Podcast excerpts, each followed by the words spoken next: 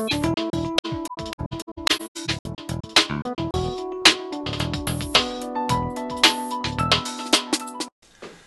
bienvenido a la Fonda Filosófica. Hoy la filosofía oriental, el hinduismo. Hasta ahora en la Fonda he subido 76 videos, todo sobre filosofía en Occidente. Sin embargo, llevo muchos años leyendo sobre la filosofía oriental, el hinduismo, budismo, taoísmo, el zen, etc. Es una tradición que me gusta mucho porque francamente llena mi espíritu de una forma que la tradición occidental tan racionalista y analítica muchas veces no logra hacer. Me fascinan Aristóteles y Leibniz, Kant y Wittgenstein, pero no puedo negar que mi espíritu, mi alma, anda descalzo en algún sendero de la India. Estoy muy lejos de ser un gurú iluminado, pero he aprendido algunas cosas que quisiera compartir con ustedes. Antes de empezar, quiero desmentir algunos prejuicios. El primero es la idea de que el pensamiento de Oriente no sea filosófico, sino religioso, lleno de misticismo y meditación, cosas propias de un templo. Bueno, es verdad que las ideas del Buda y de otros pensadores se propagaron socialmente como una religión. Hoy en día el hinduismo y el budismo son religiones organizadas con millones de miembros. No obstante, estas tradiciones cuentan con un trasfondo filosófico muy profundo que puede desprenderse del entorno religioso en que se ha expresado socialmente. A lo largo de esta serie veremos un tratamiento de cuestiones ontológicas, epistemológicas, lógicas, éticas y hasta fenomenológicas muy sofisticadas.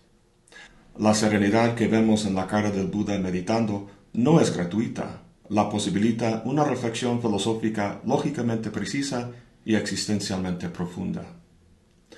La segunda cosa que quisiera mencionar es que la palabra oriental es tan imprecisa y vaga como occidental. La filosofía de Oriente comprende diversos países como China, la India, Tailandia, Japón, Corea incluso países de Medio Oriente como Irán. En esos países, a lo largo de 3.000 años, se desarrolló una tradición bastante diversa con muchos movimientos distintos. No tenemos tiempo para estudiarlo todo y ni tengo el conocimiento suficiente para hacerlo. Así que en esta serie veremos solo cuatro de los 16 o 17 principales que existen. Me refiero al hinduismo, el budismo, el taoísmo y el zen. Bueno, empecemos. Para entender cabalmente la filosofía en Occidente hay que ir a Grecia antigua. Para entenderla en Oriente hay que ir a una de las civilizaciones más antiguas del mundo, la de la India, y a su tradición espiritual, el hinduismo. Todo empezó hace 3500 años, cuando gente que llevaban a sí misma arios, de origen indoeuropeo, ahí por la región del mar Caspio, empezaron a atravesar el Hindu Kush, y así a entrar en el subcontinente de la India. En el, valle, en el valle del río Indo encontraron una civilización que ya llevaba unos mil años de existencia. De la fusión de estas dos culturas, la civilización de la India nació. La India ha contribuido mucho al mundo. No tendríamos las matemáticas de hoy en día sin los grandes matemáticos indios.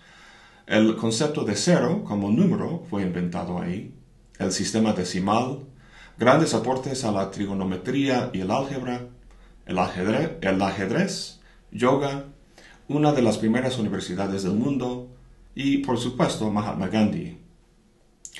El aporte que nos interesa aquí es su tradición espiritual. Para entender sus raíces tenemos que volver a los arios.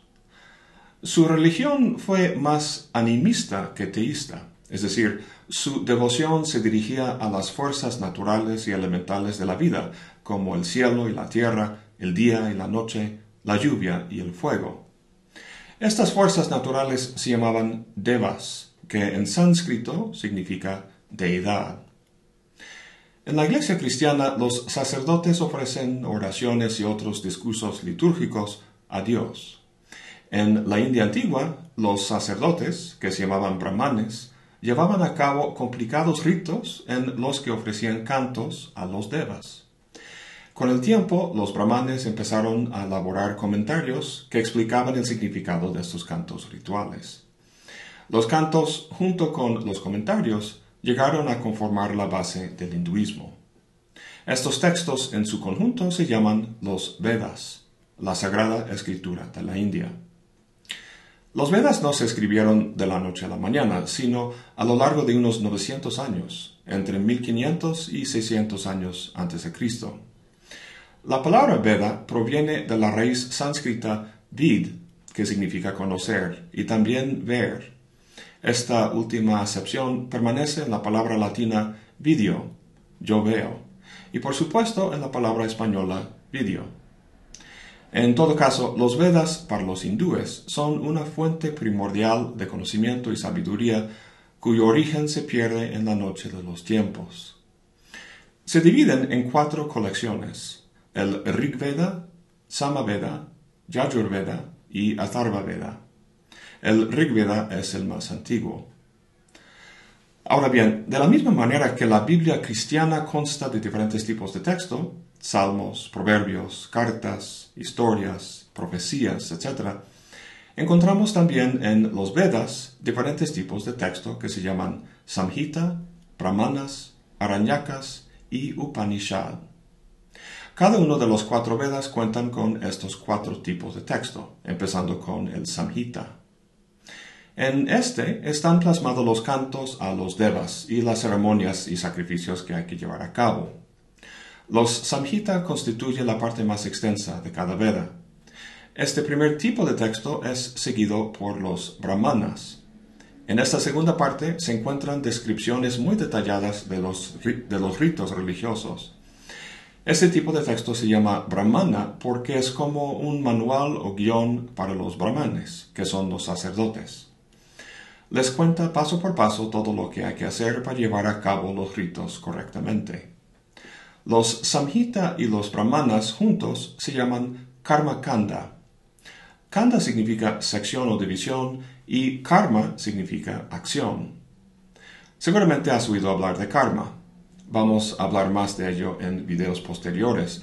De momento, la Karma Kanda se refiere a la parte o división de cada Veda que tiene que ver con los actos que físicamente hay que llevar a cabo. Para una mentalidad protestante, todo eso de ritos y sacrificios que hay que ejecutar, pues como que sobra. Lo que cuenta es el estado o disposición interior de uno. Fíjate que el catolicismo es mucho más parecido al hinduismo, en el sentido de que la intención no es suficiente, sino que hay que llevar a cabo ciertas ceremonias físicamente, como los sacramentos, por ejemplo. Sin embargo, el hinduismo no es pura ceremonia. Las últimas dos partes de cada Veda se llaman en conjunto Jnana Kanda, o la sección que tiene que ver con el conocimiento o espíritu. Los Aranyakas son el primer tipo de texto que compone esta sección. Son una especie de texto que se conoce también como los manuales de bosque. Se trata de las reflexiones y disciplina espiritual de gente que había abandonado el mundo social a vivir como ermitaño o en pequeñas comunidades en el bosque. Por último, al final de cada vela viene una clase de texto que se llama Upanishad. Lo que leemos aquí son los diálogos o conversaciones de uno de esos ermitaños ilustrados con un alumno. Tomando cualquiera de los Vedas entonces y leyéndole de comienzo a fin, podemos apreciar cierta progresión al atravesar los cuatro tipos de texto que lo componen, de los Samhita y Brahmanas a los Aranyakas y Upanishads. Pasamos de los detalles rituales de ceremonias y sacrificios que hacían en público a las reflexiones más espirituales de maestro y alumno. El tesoro espiritual del hinduismo se halla más que nada en el escenario más íntimo de los Upanishads, y en eso vamos a centrar nuestra atención. Pero antes de pasar a eso, quiero hablar un poco más de la Karma Kanda y el papel del sacrificio. La mayoría de las religiones en la historia se ocupan inicialmente del mundo exterior, del cosmos, y con lo que sea necesario para vivir en armonía con el mundo. Un factor importante en esta relación es el sacrificio. De la misma manera que el cuerpo humano requiere del sacrificio de un animal para que sobreviva, el propio cosmos requiere de sacrificios para que se sostenga y por tanto para que el humano que forma parte del mismo siga adelante también.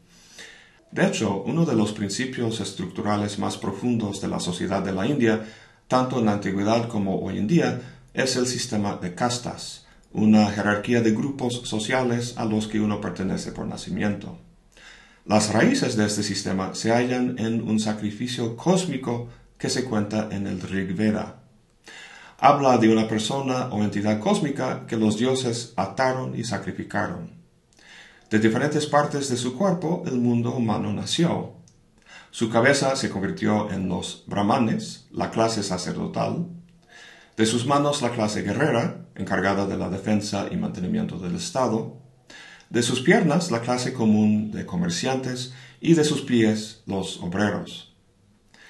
Si esto te resulta un típico cuento pintoresco de la religión asiática, encontramos un cuento casi idéntico en el libro fundador de la filosofía en Occidente, La República de Platón. Ahí dice que todos nacieron de la madre tierra y que mientras estaban en su vientre, el espíritu de, de algunos fue mezclado con oro, otros con plata y otros con bronce, correspondiendo a las clases de los gobernantes, los guerreros y los trabajadores comunes.